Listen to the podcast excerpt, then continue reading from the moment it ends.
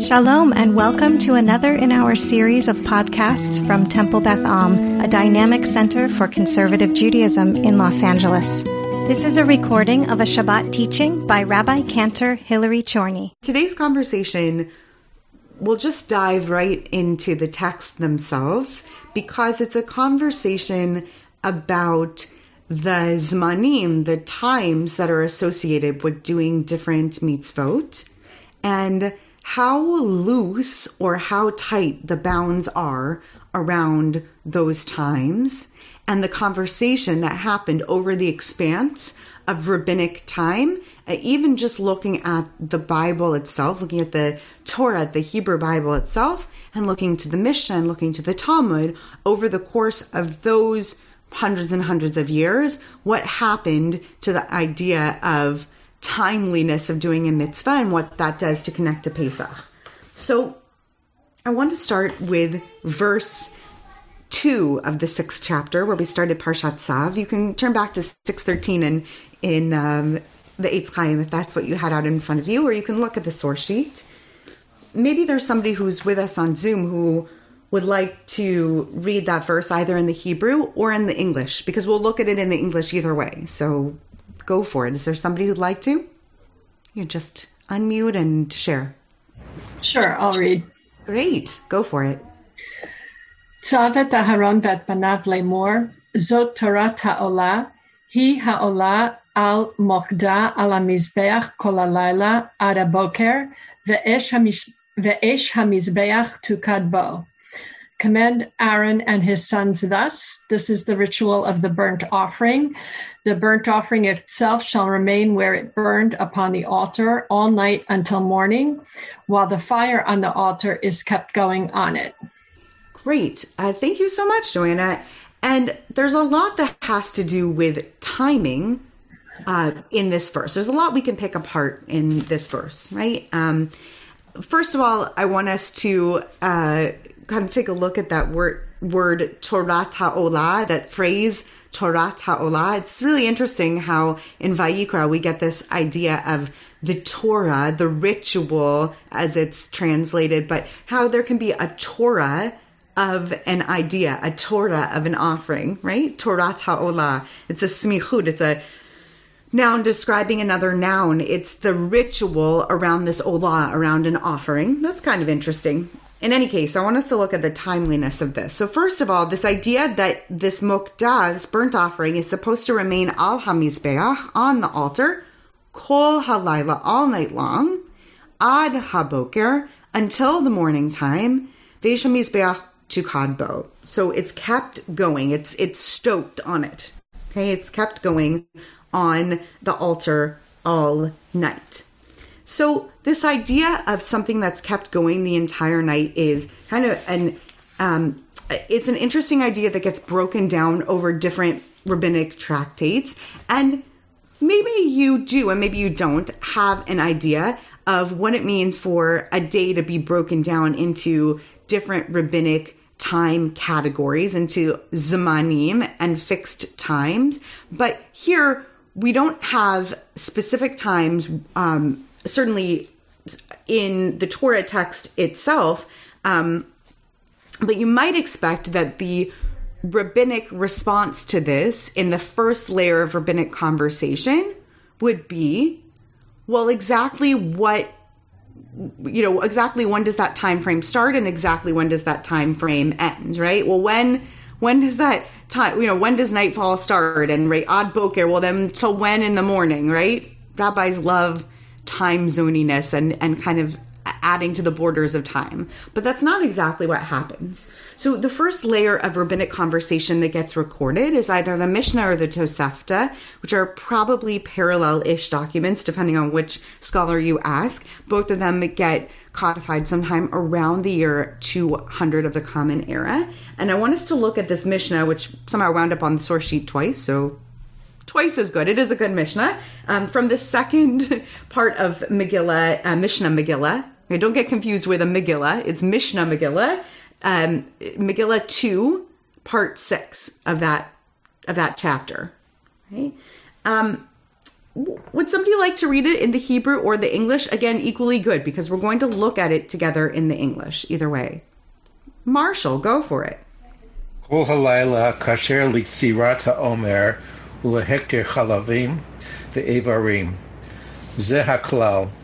דבר שמצוותו ביום, כאשר כל היום. דבר שמצוותו בלילה, כאשר כל הלילה. Great. Marshall, without looking at the English for a minute, would you like to venture a translation of Marshall's liking to that? Because I, you're welcome not to, but I'm thinking maybe you might want to offer one. Okay, so the entire evening it is fit for cutting the omer, that is the barley grain, mm-hmm. and for hectare. I know the ketoret means like a um, uh, like spice, uh, not spices, but uh, uh, incense. Uh, yes.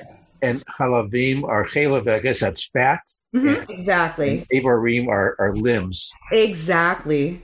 Okay, zehaklal, this is a general principle. Uh, davar shemiksato vayom, a thing for which the mitzvah perform is during the day.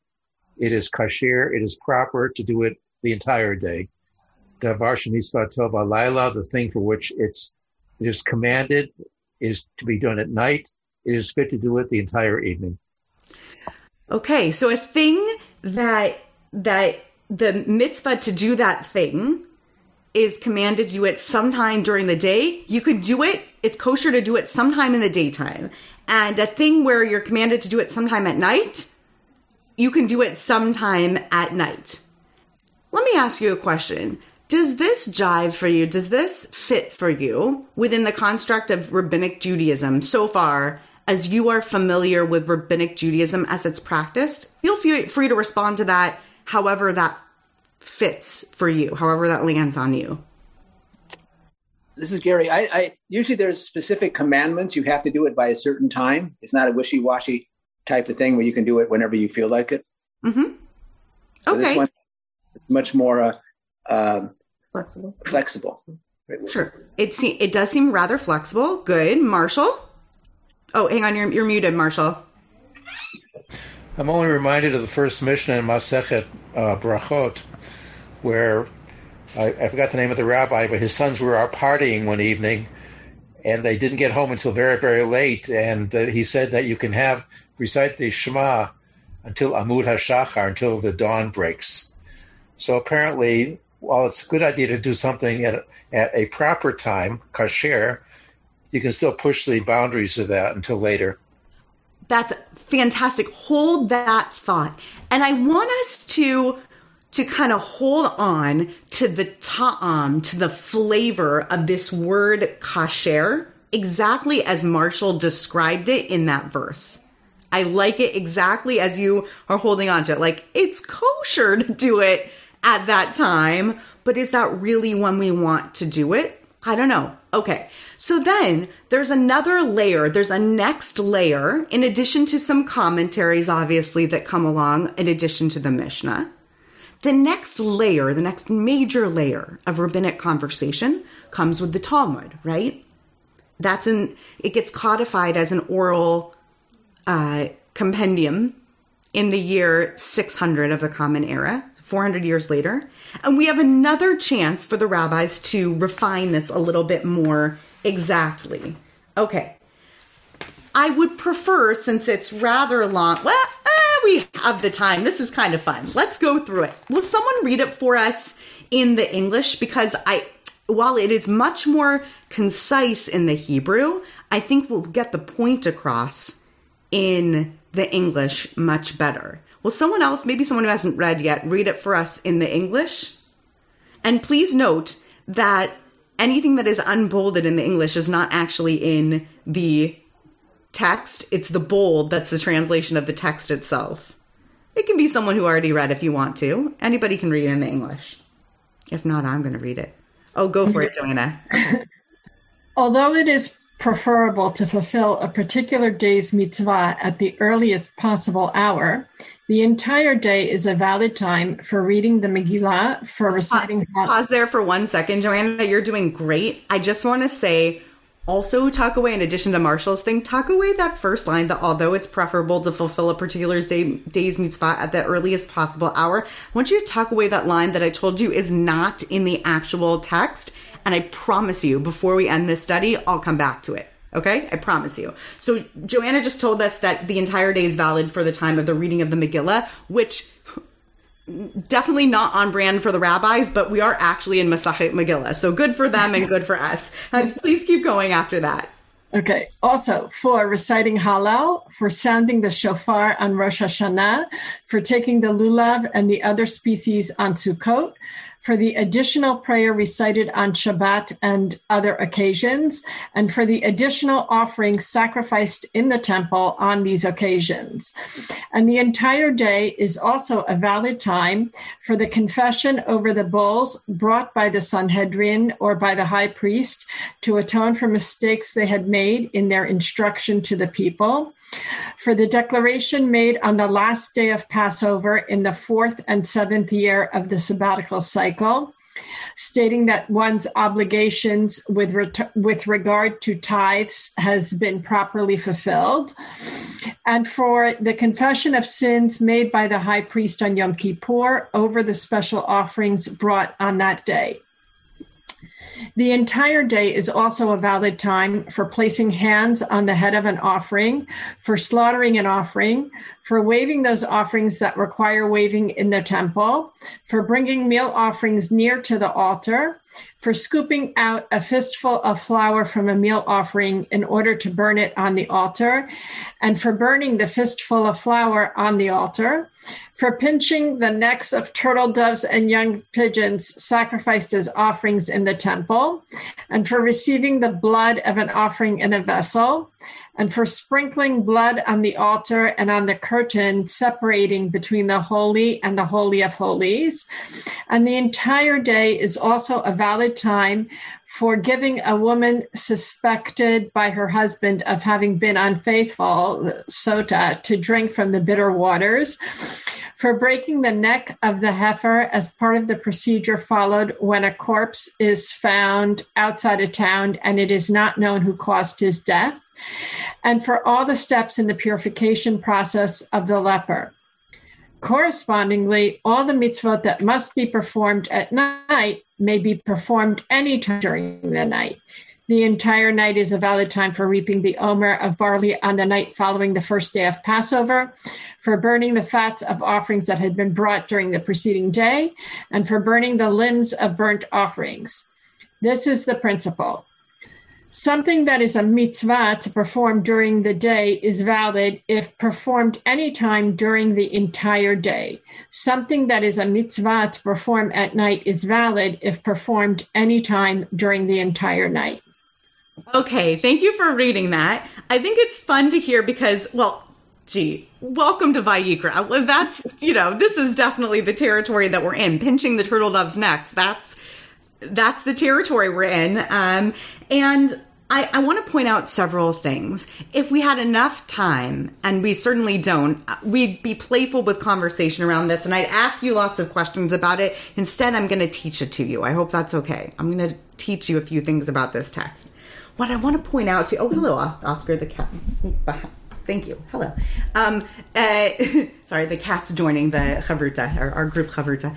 Um, yeah what I want to point out are what haven't changed and what have changed and expanded. Okay. What have not changed are the, what hasn't changed is the klal, right? We have two, we have, we have two examples of a klal here. A general principle. The general principle that all mitzvot that are designated for daytime can be done anytime during the day. All mitzvot that are designated for nighttime can be done at nighttime. Has that changed? Nope. It's stuck, right? Secondly, the exact list of what can be performed at nighttime has not changed. It's the same as what Marshall read us as the list from the Mishnah. But the list of what can be performed during the daytime, not only has it not been curtailed, it's been expanded wildly and specifically, right?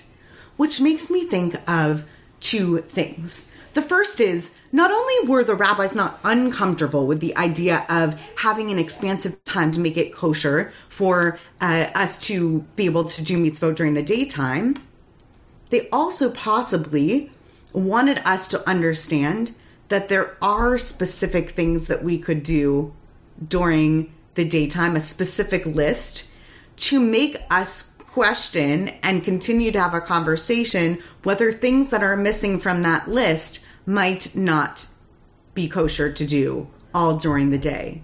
Whenever you have an expansive list, again, this would have been fun to play out in conversation, but we're running short on time and there's more to teach here. So I, I want to just point this out. Whenever you have an expansive list, I'm sure there's probably a great legal general principle for this, but whenever you spell something out in great detail and make a long, explicit list, you are making space for somebody to ask the question what's missing from that list and is it is it deliberately missing from that list? We've done that with kashrut. For the things for which we have in the torah explicit list of uh, permiss- permissive and um, permissive animals in that category we presume that the animals missing from those categories are not permitted. Right? So I want us to, to think about that even as we go forward and talk about the expansiveness of this category, this short category of the nighttime, right? So take a look at the next two texts and we're going to learn them in reverse. The next two texts on the source sheet. We're first going to look at Megillah 21a, which is a piece of the Talmud. Sorry, I just inverted them on the source sheet. I meant us to continue looking at the Talmud for a moment. I want us to look at the Devar shemitzvato balayla kasher kol halayla. Okay, it keeps looking at it. It asks this wonderful question, and we're going to look for the answer back in a commentary on the Mishnah in a moment. Okay, so we're going to continue now in the Talmud, this later this this later compendium that we were just looking at, and the and uh, it's pointing out that the Mishnah concluded with this klal, with this general principle about nighttime mitzvot. Devar shemitzvato laila kasher kol halayla. A thing that its mitzvah applies as a nighttime thing, uh, as, as something that we should do at nighttime. It's kosher to do it all all night long. Le'etoye mai. What, what does this principle come to add? Why would you bother coming to add this principle that hasn't already been mentioned explicitly?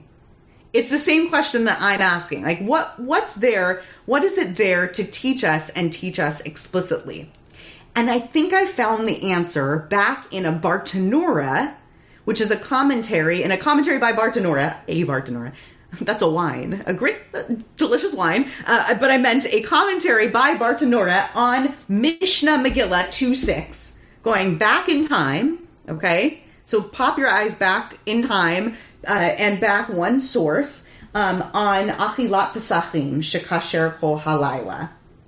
Okay, we're going to um, look at the English of this.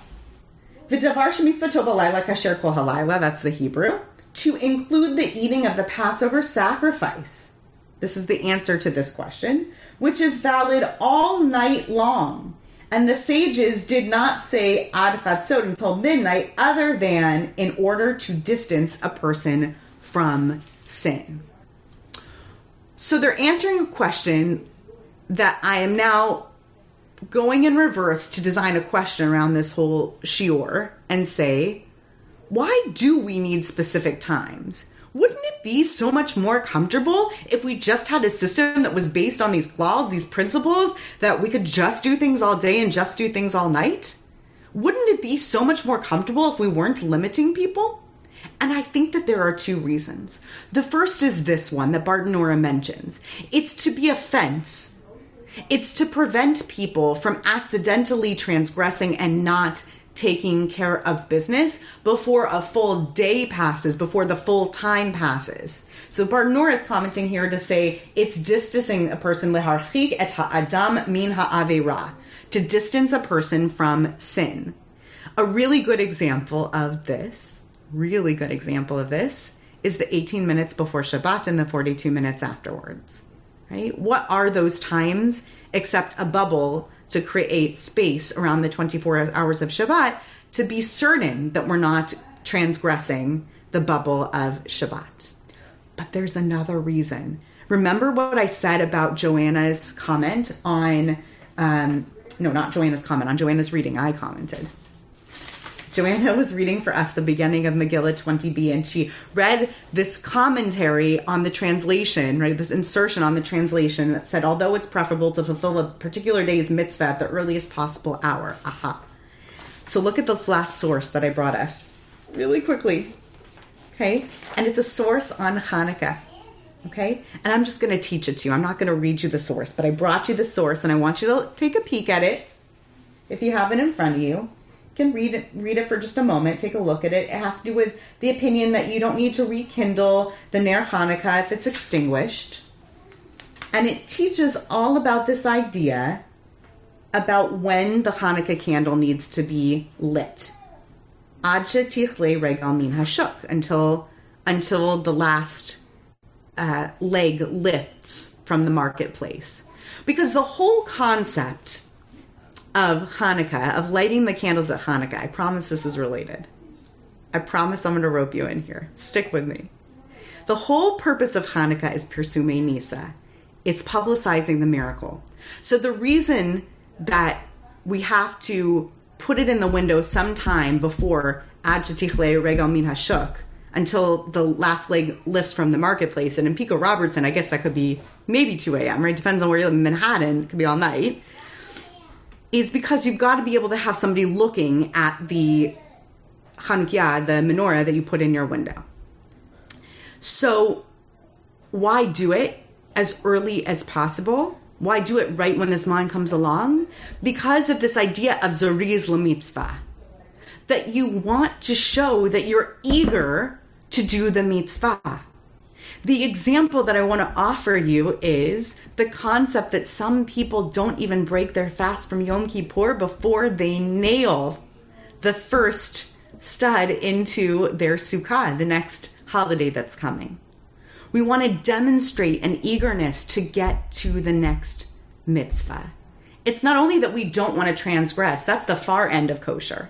The near end of kosher is we really want to demonstrate our eagerness to get to that next mitzvah right? It's the opposite of the end of the story that Marshall was telling. That's important too. We want to make sure that we make space for people who um, are almost to the space of tashlum, of having to do a makeup. Right? That that's important. We need the tashlum end of Judaism, but we want to start by by invoking an eagerness in people, and and that's a really important piece of what we want to teach too. So that's why Zaman.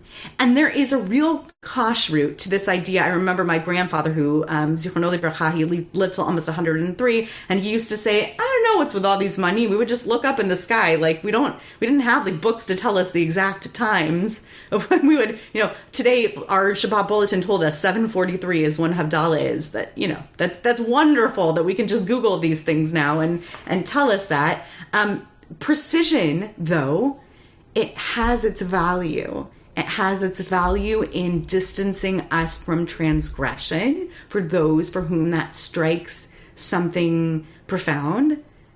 And it has its value in invoking a sense of eagerness to get to the mitzvah as soon as we possibly can.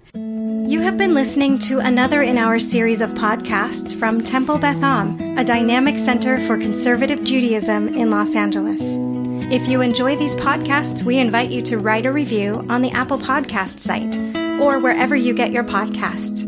For more information about Temple Beth Am Los Angeles, go to tbala.org.